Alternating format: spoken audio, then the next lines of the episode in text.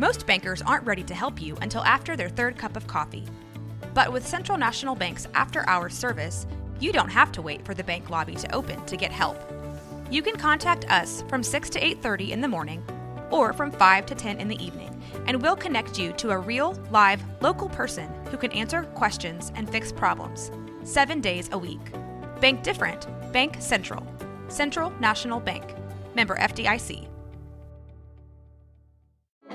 Support for this podcast comes from Frito-Lay and the 2023 Snack Bracket Championship. The Frito-Lay Snacker Challenge is underway, and fans are voting on their favorite snacks to crown champion. We're talking about primetime matchups between the best 64 snacks in the land. Will Ruffles Ridges reign supreme? Can Doritos defend their dynasty? Or will Smart Food use their smarts for a surprise upset? Only you can decide. Get in on all the action for a chance to win up to $1,000 or a year's worth of snacks. Let your snacks be heard. Just go to fritolaysnacket.espnation.com to vote and enter for a chance to win. No purchase necessary. Sweepstakes ends April 3rd, 2023. Void where prohibited. Year's worth of snacks awarded in the form of 52 coupons, each good for one bag of chips. See official rules at fritolaysnacket.espnation.com.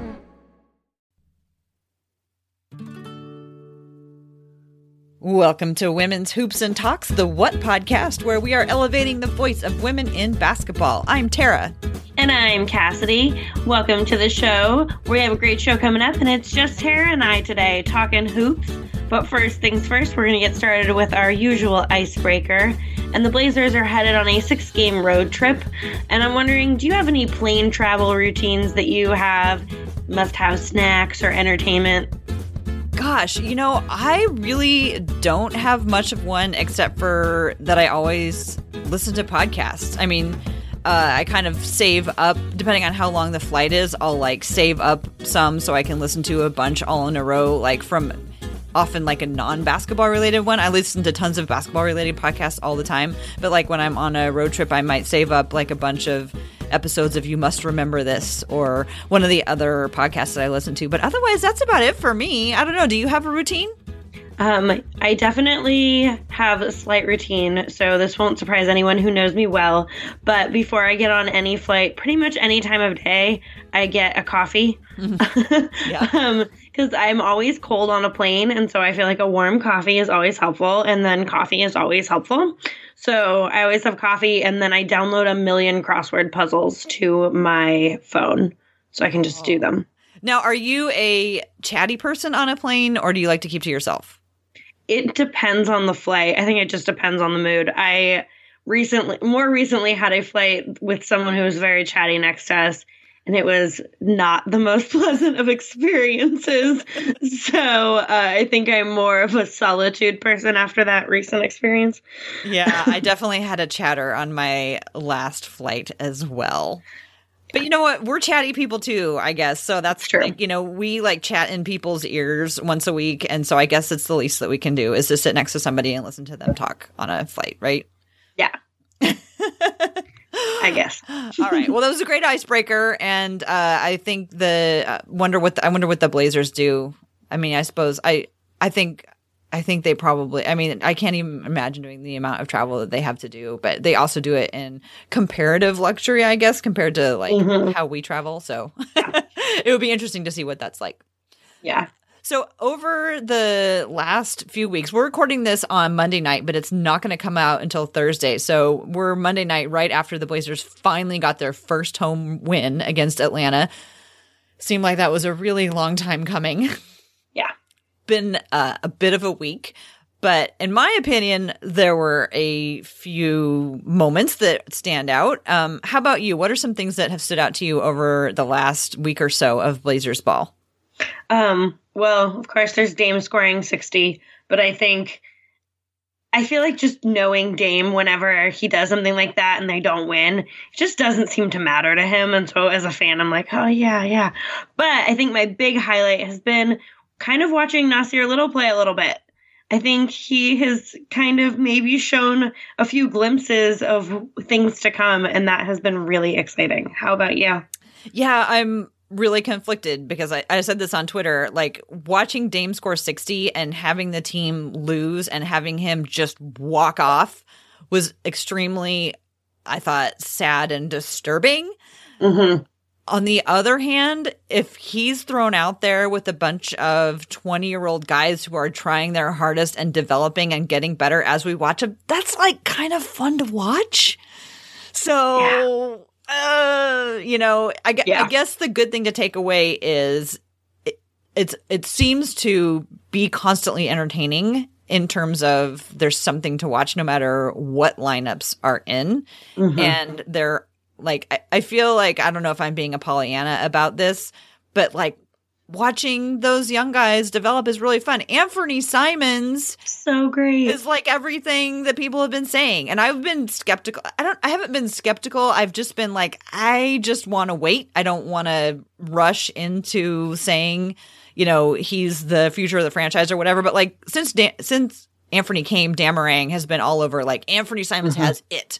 And I'm like, what do you mean by it? And he's like, it's it. You know it when you see it. And I'm like, no, I want you to tell me exactly what you mean by it. That's the kind of person that I am. But one of the things that he did say is, like, someone who has it just makes it look easy. And that's exactly what things look like for Anfernee Simons right now. And it's just a delight to watch. Like, sometimes, like, I love watching Scowl, but I kind of hold my breath every time he has the ball, because, like, okay, is he going to remember what he's supposed to do? And a lot of times he does, and that's great and everything, and I'm happy for him. But, like, with Anfernee, I don't even worry about it. Like, he knows exactly what he needs to do. It's awesome. And I love when Anfernee hits a big shot and they cut to him, and you can tell there's, like, a balance of, like, wanting to smile but also wanting to be cool. Yeah. Every time it happens, I'm like, oh, Anfernee, so good. I'm so excited to watch you. Yeah. Oh, go ahead. It's so fun. He's just such a fun player, and it's really fun to see kind of the things he's taken from watching Dame and CJ, and kind of comparing those and seeing it kind of in his own way.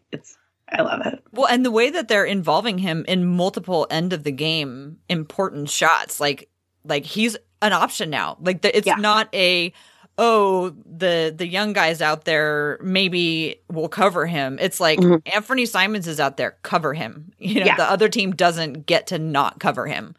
So that is just, and then like running out that 3-guard lineup, which I know is probably not like sustainable for large chunks of time, but that does seem to be causing the other teams some consternation. So that's been kind of fun, but who knows what exciting things are going to happen on Tuesday and Wednesday of this week.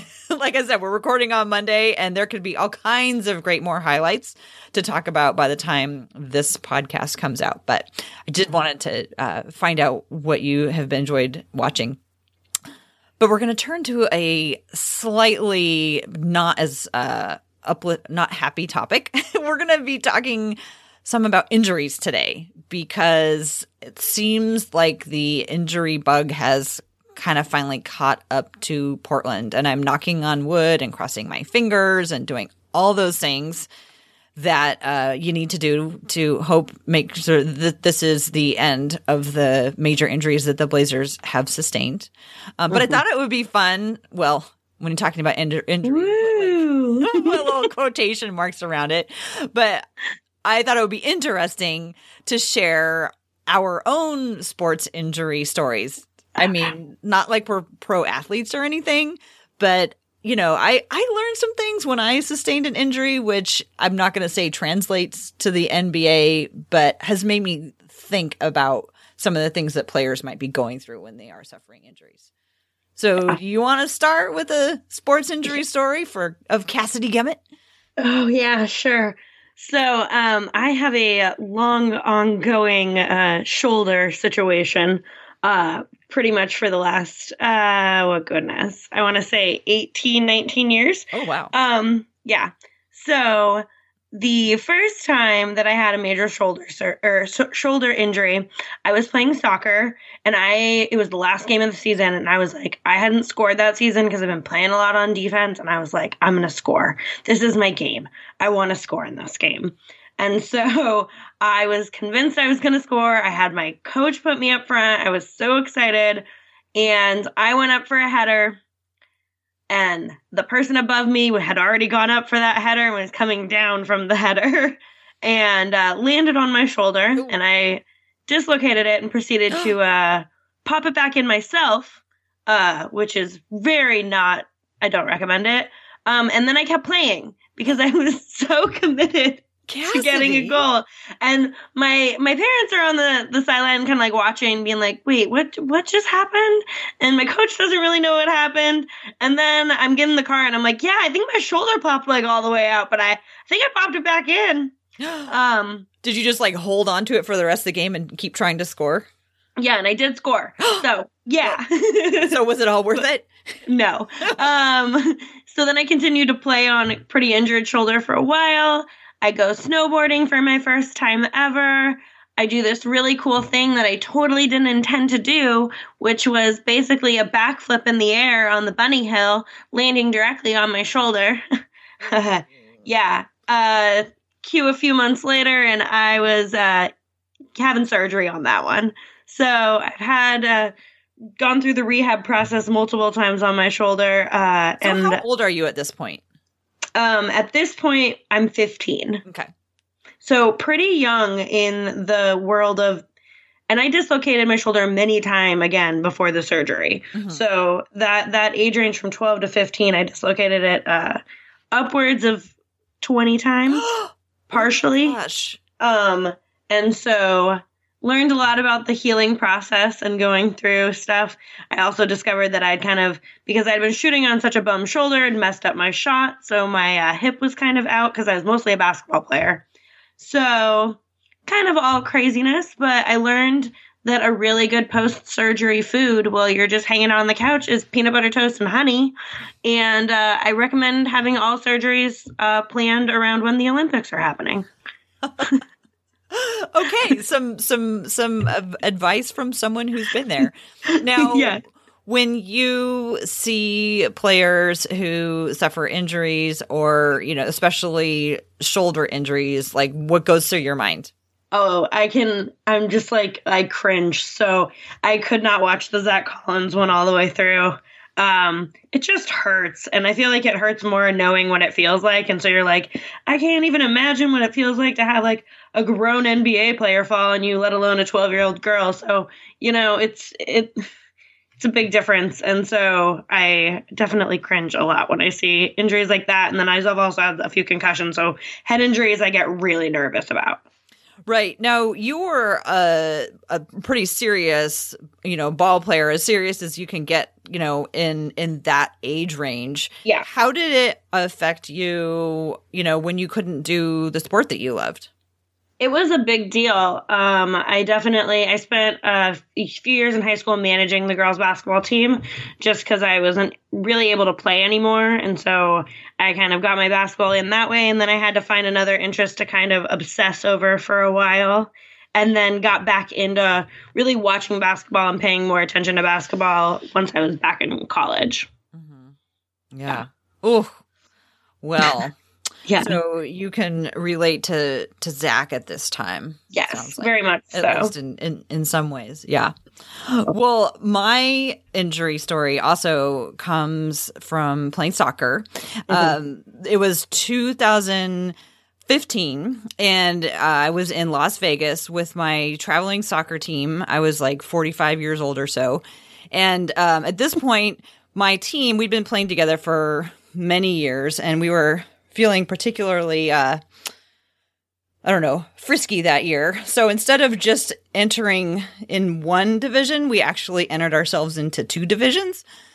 So we were there to win the over 40 bracket. And then we also, just for fun, decided to play open. So like we were playing with all these 20-year-olds and just getting crushed in that bracket. But like we were there to win the over 40. So we were... getting ready. It was our ninth game in 2 days. And it was for the over 40 championship because we had like been destroyed in the open division, but we were where we wanted to be. Mm-hmm. And halftime, we go in, and this is the championship game. We're up 1-0. And let me provide one more little piece of context. So it's 2015. And as you'll remember, that is the year that LaMarcus Aldridge was going to decide where he was going to go in free agency. And this was like April. The Blazers were in the playoffs. I think they were getting beat by Golden State at the time.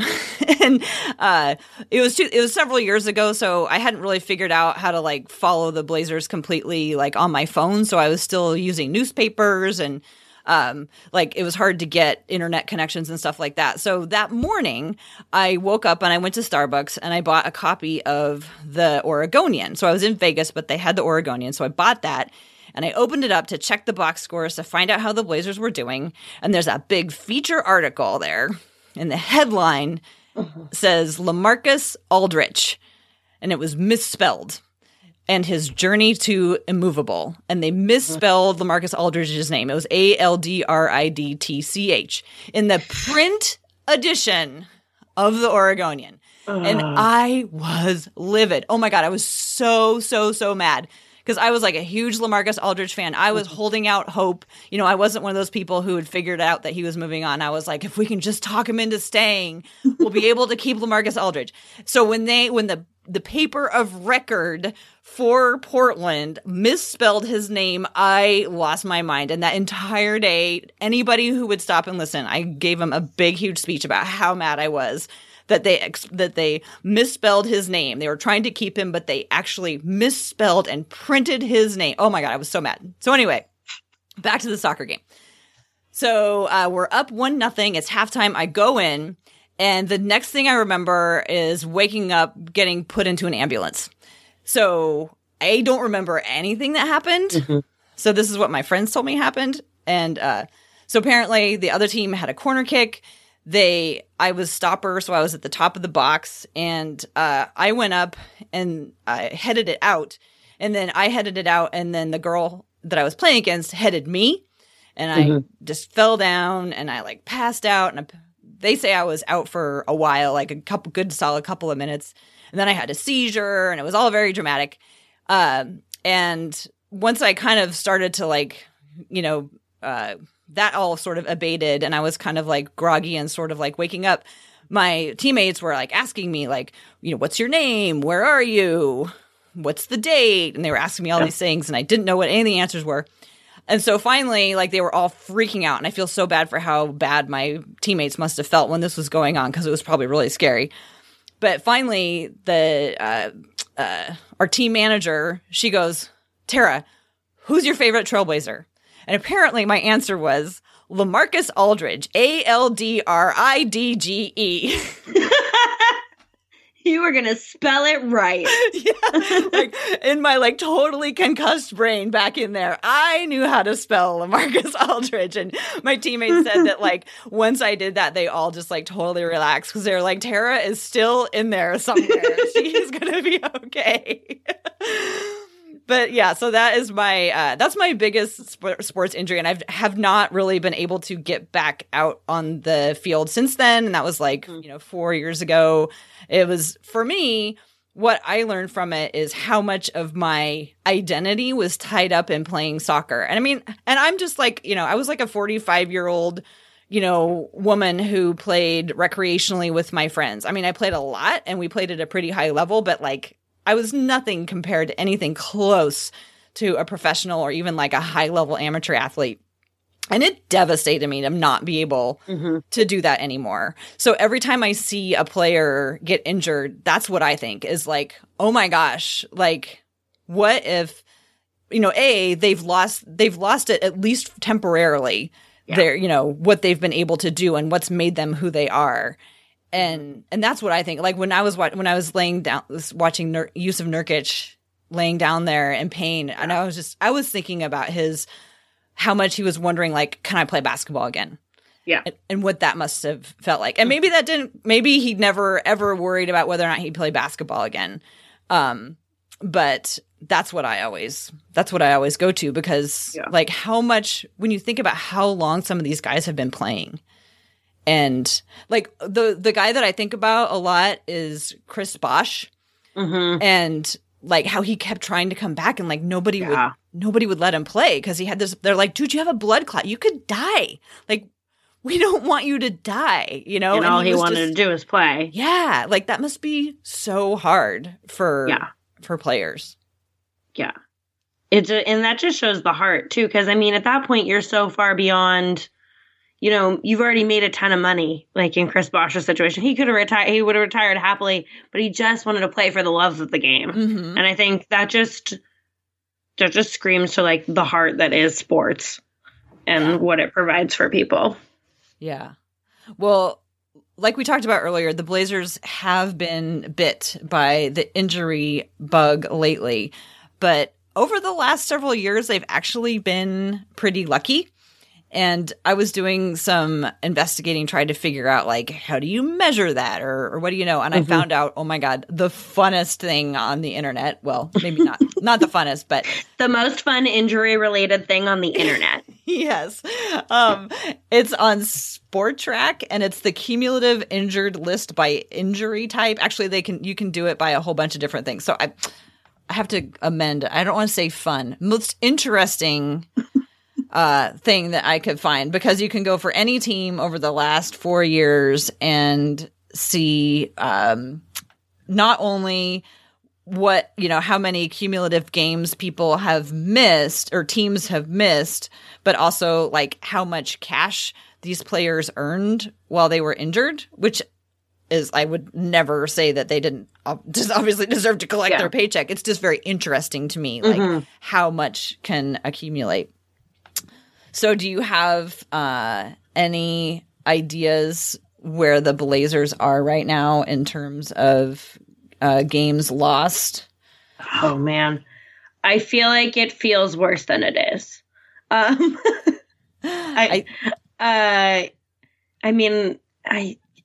think of all the players, though. I don't know. Are we like fifth? So I don't know where they are compared to everybody else. Okay. But they right now are at 29 games lost due to injury. And they are, you know, only 10 games into the season. So that doesn't seem great. Yeah. So last year they had, let's see, in 2018, they had 77 total. And the person who missed the most games was Mo Harkless. Mm-hmm. And then the year before that, 2017, they lost 72 games. And then 2016 was a big year. They actually lost 172 games. But a huge chunk of that was Festus Ezeli. Okay. So 172 games minus his 82 games. And these are regular season games. You know, that would bring them down a little bit more in line with where they have been. Yeah. But yeah, so Blazers are not doing great in that way this year, but they have had a good history. Do you remember a couple years ago when the Blazers, like they always do, outperformed expectations and people were talking about, well, they kept meeting everybody when they were injured? Oh, yeah. That was so annoying because it's like injuries are part of the game. Yeah. And so it's staying healthy. Life. Yeah. And we have a great, I mean, I feel like our trainer is great from everything we can tell, because we have players that it seems like players feel cared for and they're getting treatment to return. And we've seen it happen a few times, especially in the 10 years that we've had Jeff Clark. And so I think a lot of credit goes to that team for keeping the Blazers healthy. Yeah, and I believe that it's obviously a combination of things. And, you know, a lot of it is luck, and a lot of it is, you know, unfortunate luck for the other teams. But yeah, like when that narrative just kept coming up that, well, the Blazers are, you know, just playing against injured teams, I kept thinking we got to give some credit to the training staff for helping the Blazers stay healthy while also maintaining a tough load. Because we all know that Dame and CJ have, you know, played a lot of minutes over the last several years and run a lot of miles. And for them to be able to stay healthy through all that, I'm knocking on wood like all over the place during this whole discussion. But does it seem to you for over the last couple of years that, like, in general, the league has seen more injuries? Yeah. And it feels like there's been more big injuries. like injuries where we see people out for a whole season or the majority of a season. And I think last year, I feel like we could have been having this conversation just as easily at this point in the season last year, because we saw so many quick injuries, and we saw that, or I guess last, not 2 years ago is really what I'm thinking, because that's when Hayward went down. And that was, I mean, that was opening night, beginning of the game. Yeah. And I feel like that set the tone for a lot of injury conversations the rest of the season, especially early on. And I feel like we have a ton of injured teams again this year. I mean, what is it? Golden State has 9 players out on injury. Yeah. That's a lot of players. Like, that's, and we're seeing a lot of players that are going to be out for 4 weeks, 6 weeks, you know, they're going to be reevaluated at this time or that time. And then we've also got players who just aren't going to play this season, like Durant or Klay Thompson. So I think there's definitely been somewhat of an increase. Today's episode is brought to you by Cars.com. With over 2 million vehicles and 50,000 more added every day, Cars.com will match you with the perfect car for you, your budget, your life, your style. And if you're ready to say goodbye to your current car, Cars.com will get you an instant offer to cash it in. Just start by entering your license plate and get matched with a local dealer who will write you the check. So whether you're looking to buy or sell, just go to Cars.com. It's magical. Yeah. So last year, Tom Haberstroh wrote an article, and there's actually been several people have written articles within like the last year or 18 months or so about injuries. And what he did say in that article, which we will link to in the show notes, was that over the last several years, the NBA has recorded more games lost due to injury than ever before when they started keeping track of these stats. So they started really keeping track of these stats in like 2005 or 6. And, you know, according to all of the legends, of course, you know, nobody before then ever missed a game, even if they had a broken leg they played, right? Yeah. These guys were so tough, right? Oh, yeah. But anyway, going back to, of course, I'm being facetious, going back to like 2005 or 6, this is over the last several years, they have recorded more games lost than ever before. 2018 was the first season where there were more than 5,000 total games lost throughout the league. And then the following year was also more than 5,000. A couple interesting little nuggets out of that, just in terms of whether or not there is actually an increase in injuries. The average number of games per season missed by All-Stars has increased in the last few seasons. And there's also been a big jump in games missed by the youngest players in the league. Which I guess interesting. Right. Because I feel like the All-Stars can partially be attributed to load management to an extent. But when you look at younger players, not so much. And that's kind of frightening that we're seeing people face injuries that are going to can linger for their whole careers that early in their career. Yeah. And, you know, we'll get into a little bit about what some of the reasons are that people are guessing, because I don't think anybody knows for sure. Yeah. That's one of the things I think that makes this also hard is there's a combination of so much data and also so much, what do you call it? Like not exposure, but just like attention to this. So like how much does it feel like there's more injuries just because we're paying more attention to it, and it's easier for us to like look up and see exactly, you know, how many games the Blazers have lost due to leg injuries and how many they've lost due to knee injuries. You know, so I don't know if it's as alarming as it seems. I kind of think it is, but I always want to like see the numbers and make sure that we're getting the full picture, but it's hard when the full picture is like so dense and noisy, you know? Yeah.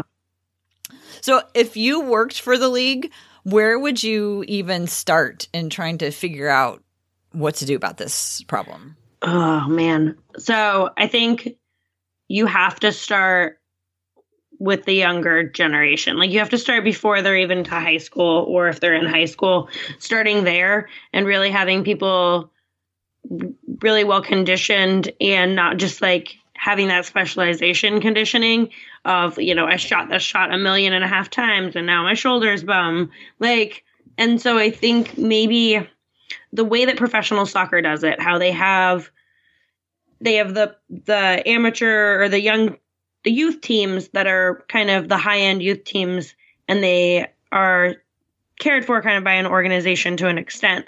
And I think that could be interesting because the NBA does have all this knowledge about helping with injuries and recovery time and all of this. So if that knowledge could be kind of passed down to the next generation earlier, I think there's some preventative measures that could be taken. How so about you? It sounds like you're thinking about like a holistic approach where you're like building an entire system and that protects the players, you know, from a younger age. Yeah. Because I think at some point, that's the only thing that, I mean, I think that there are certain things you can maybe do, and maybe there could be rule changes that could help this, that, or the next thing. But as a whole, that's probably the best way to help the majority of players coming in. Mm-hmm. Yeah. So I guess it kind of leads into the whys that people have discussed. What are some of the ones that you've heard discussed about why there might be so many injuries? I've definitely heard the argument that, you know, oh, we just know about them now. Like we have all this technology, so we just know when the littlest injuries can happen. And then we are more into preventative care, which I think could be a big part of the numbers. But I also think that seeing the bigger injuries happen and seeing them happen younger kind of point to maybe needing that more holistic approach. Mm-hmm. What are some of the reasons you've seen? So I did read a couple of our different articles by Tom Haberstroh. He had one that came out last year that made a really big splash, which I'll talk about in a sec. But before he talked about that one, he wrote in 2018, he noticed that there was an increase going on. And some of the things that he sort of investigated in talking to people about the league were – at that point was when they had shortened the preseason. Remember, the preseason used to be super long. Yes. And then they trimmed it down to like 5 or 6 games. And then there was this whole spate of injuries. And so one of the things that some people, not everybody, but some people were saying that shortening the preseason meant that the players didn't have enough time to protect their bodies or get their bodies in shape for the full season. Another interesting premise that I heard was that the faster pace of the modern game was actually harder on players' bodies compared to in the past, because that's just that many more possessions and that many more trips up and down the court were having some sort of an effect. But then the article that it was Baxter Holmes who wrote another article that I attributed earlier to Tom Haberstroh. Baxter Holmes wrote an article back in, I think, July about the early specialization that is, you know, brought on by the whole AAU system. And that, like, people kind of picked that one up and ran with it because it made a lot of sense that the players were starting too young. They were putting too much, you know, too much time playing one sport. And as a result, you know, their bodies were only able to do one thing, and they weren't balanced, you know, back when in the old days when everybody played 3 sports or 2 sports or, you know, at least more than one sport, they had more balance in their bodies. But when you just do the same thing over and over and over again, that is difficult for your body. And it was really interesting. Somebody made a comparison where he talked about sports cars, and he said that, and this was a guy who runs a sports clinic, and he said when you like put a Ferrari engine into a hybrid car, like a Prius, like the Prius isn't ready to accommodate the power of, you know, your Ferrari engine. Yeah. And then another way he's put it is that players are out jumping their ability to land.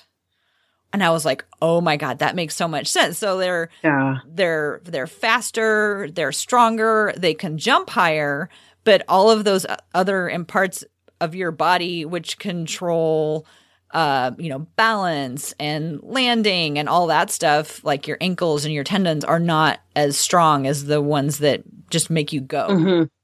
Yeah. So that seems to be something that people are really exploring. And actually, LeBron James had an interview out this weekend where he talked pretty extensively mm-hmm. about the AAU. And, I think it's really interesting because LeBron, Kobe, guys in their late 30s, 40s, they now have kids going through the system. Yeah. So they have an opportunity to change things. So I'm very curious to see what they do. Yeah, I think LeBron's going to be one of the more vocal ones. He's already been pretty vocal about it. And so I think the more and more it happens, the more vocal we're going to get. And I think with Dwyane Wade retired, I think now would be a good time for him to start talking more about it too. Yeah. Yeah. Yeah. Yeah. Let kids be kids sometimes. Yeah. Yeah. Let them go snowboarding right after they. Yeah. The non-specialization didn't work out so great for you. Yeah.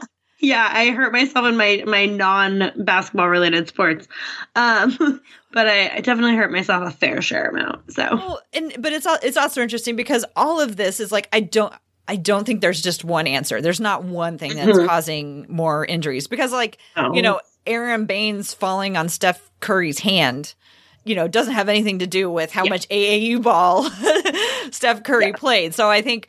We get kind of fixated on the things that we think that we control and, they sort of take over and they sometimes lead to changes, which like the one that sticks in my mind that I keep asking myself about is the elimination of back-to-backs.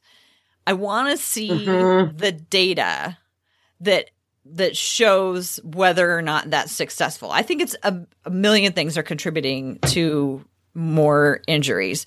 And I think one of the things that they've done that they've tried to help curtail some of that is by reducing the number of back-to-backs. Yeah. But I look at the schedule sometimes and I wonder, sometimes they go 3 weeks every other night. And I got to think that's got to be fatiguing. Yeah. Because you never get 2 whole days off or mm-hmm. even 3 days. Yeah. And I just... It just doesn't seem sustainable. Yeah. Well, and how much did reducing the number of back-to-backs, lead to more flights or longer, weirder schedules where you're here and then you go fly away for one game and then come back for one game. Mm-hmm. And I think it makes logical sense that reducing the number of back-to-backs has got to be better.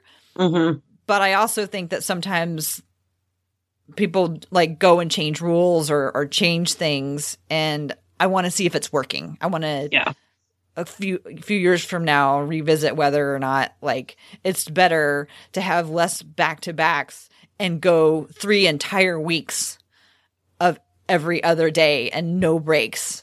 Mm-hmm. I'm just not sure. I just want to see that. I also think it would be I've heard this brought up a few times by a few different people, and the idea of maybe extending the season, but not from a game standpoint, just extending the amount of time that we're playing.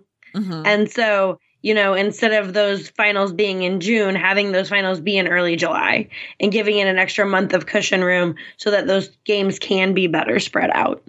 And maybe you really can eliminate a back-to-back in that situation. But at the same time, giving those multiple days off, because it feels like you need a recovery day and then you frequently really want a practice day. And so when you're doing a back-to-back or every other day, you really just get that recovery day and you don't get that chance to practice or maybe do more of the physical aspect of recovery. Mm-hmm. Yeah, I think it's all very interesting. And also, there's talk the beginning of every season there and at the end as well. There's always talk about whether or not they're going to reduce the number of games.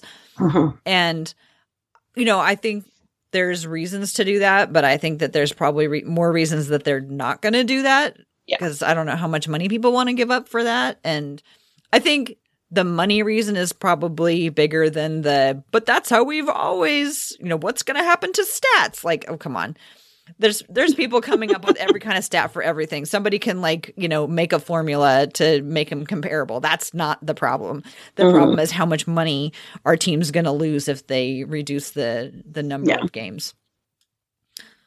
Well, we shall see. Let us put on the record that we hope everybody who is injured out there makes a complete recovery, does not rush themselves back. Because, like I said, when I was telling my story, like, I can't imagine what it must be like when this is what you've been preparing your whole life for, and what your job is, and all of that, and what people look to you for, to have that taken away. Mm-hmm. Even temporarily, it's gotta be real hard. It's gotta be rough. Well, moving on from our little injury note, I think it might be time to check in a little bit from around the league. And we're about 10, 12 games into the season, and I think we've got a few headlines from around the league that we've come up with. So without further ado, some headlines. For Golden State, we came up with a little thing called Price of Gold Drops in San Francisco. It's been a tough season there, and I think the move to San Francisco just amplifies it because you're in a new arena, a new place, and now you're just not doing great. Except for when they play the Blazers. Yeah, I don't want to talk about that. Well, when we talked to Janelle about it, and you know, she was, you know, having a hard time. She was like, what am I supposed to write about this year? And so she has settled on now writing about, you know, specifically players and how they're developing. And I think it must be really interesting from their point of view when they've been watching superstars for so long to, like, adjust to, okay, we're going to watch a raw prospect now. We haven't seen this for a while. Yeah. I think it's going to be an interesting adjustment period, and it makes me more and more grateful for the system the Blazers have for the young players. So it makes me more grateful for our team. For sure. Well, speaking of another young team, we've got New Orleans, and all I can think about when I'm watching them right now is just trust the process. Round two. Just a lot of belief in what's going to come, and hopefully that their injuries don't linger too long. How do you think the people of New Orleans are feeling? So, you know, what's really funny is when I was there for Summer League, I sat with a whole bunch of New Orleans Pelicans writers from SB Nation. Like, a whole bunch of them came because obviously, like, Zion was there, and they were all there to see Zion. And we all know that Zion played until the earthquake and then was done. And but they, you know, went to all the subsequent games, and they were so excited about the new players. Just the youngest were not named Zion, and I was like, kind of in my head, like, maybe not so graciously, kind of laughing at him and just like, oh, come on. And just like a week ago, I watched a game, and they're really fun. Yeah, they are. I was like, I'm so sorry, you guys. I see what you mean. Yeah. You know, it kind of goes back to, like, there's a lot of new young talent in the league, and we've been so focused on a couple of teams and their superstars that we haven't watched new players develop. And I think it's fun. Yeah, I agree. I think New Orleans is a really fun team to watch. It's too bad they have not been on TV very much. Yeah. So one of the big stories of this week has been out of Miami. So for our Miami headline, we're going with Miami flying high on multiple levels. They're actually playing pretty okay. Yeah, are they leading the East? Are they second in the East? They've been playing well. So currently Miami's in a fourth, but I feel like they're in a tie a million ways for fourth. And Myers is doing pretty good. He's averaging about 7.7 points, about 4 rebounds, just under an assist a game. So maybe not the crazy numbers we saw the last game in the playoffs from Myers, but some good numbers. Yeah. So that's one part of the story in Miami. Yeah. But that other part's a little bit more interesting. So So Dion Waiters apparently had a panic attack on the flight that was caused by a gummy that he was given by a teammate. I mean, that's what the story appears to be. And now he's been suspended by the team, not the league. He's been suspended by the team for conduct detrimental to the team. So what I want to know is he suspended because they think eating a gummy on a plane is conduct detrimental to the team? Or did he like do something during this that was like unacceptable behavior that they are like, no, you can't do that. It doesn't matter like what condition you're in. Yeah. Because if conduct detrimental to the team is just eating a gummy, like that's a Tuesday in Oregon. I mean, like, is that what, well, or did he do more? I don't know. I feel like it's a buildup because there's already been suspensions this season. And then this happens. And also this 10-game suspension also happens to make it so they don't have to pay him a big bonus. But I still think it counts against Miami's. I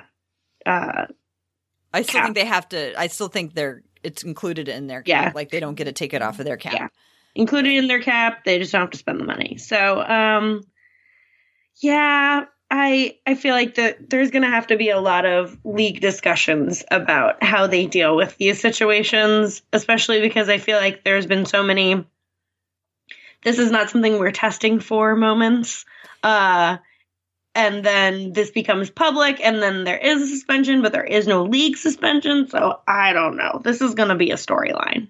Well, also like what you're talking about the public is like, who's the person who broke this news? And like, is that personal health information that somebody was sharing? Like, I don't know. I feel like there's a line there. Like, I mean, I'm not out there accusing anyone. I don't know. That's why I'm asking. But it just seemed like a little bit like, oh, okay, we're talking about, you know, saying that somebody on the team had a panic attack. That seems like explaining. I don't know, more than maybe somebody wanted to release. I don't know. That's not a knee injury.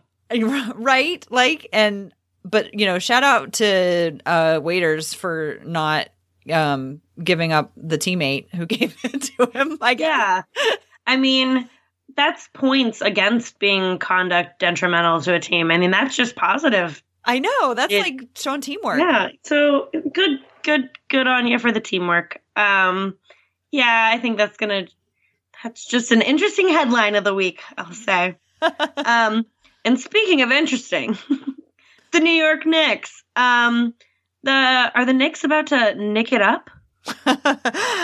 Yeah, so last night, on Sunday night, they got blown out by the Cavs and sent out, was it the general manager to answer questions?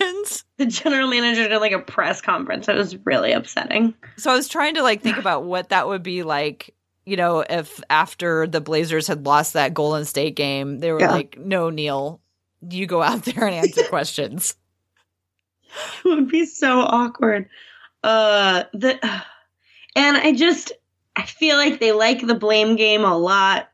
The Knicks organization, but nobody seems to be pointing the blame up the chain of command, which seems to be where it might need to be pointed. So, yeah, like okay, fire Fizdale. What's that going to do for you? Your organization is a mess. I know. And like, you know, what are you giving Fizdale to work with? I mean, I actually think they've got a lot of young talent. They've got some talent there, but they need time to gel. They need time to, you know, work through some stuff. But when you're messing with the coach, when he's just trying to keep the team together and teach them basic fundamentals, like you're going to bring in another one and disrupt it all over again? That just seems like something the Knicks would do, I guess. Yeah, we need to get somebody on from the Knicks organization. We should talk to Chyna again. We haven't talked to her for a while, and she always has entertaining stories about the Knicks. Yeah, someone give us the dirt on the Knicks. We need it. Absolutely. Well, we talked a lot about injuries, and this next headline definitely showcases that. In Washington, it's the wizarding world of injuries. They've got all sorts of injuries, sidelining a lot of different players, and it's an interesting game to watch without all of their players. Yeah. Fortunately for them, they have a couple of other championships in the district.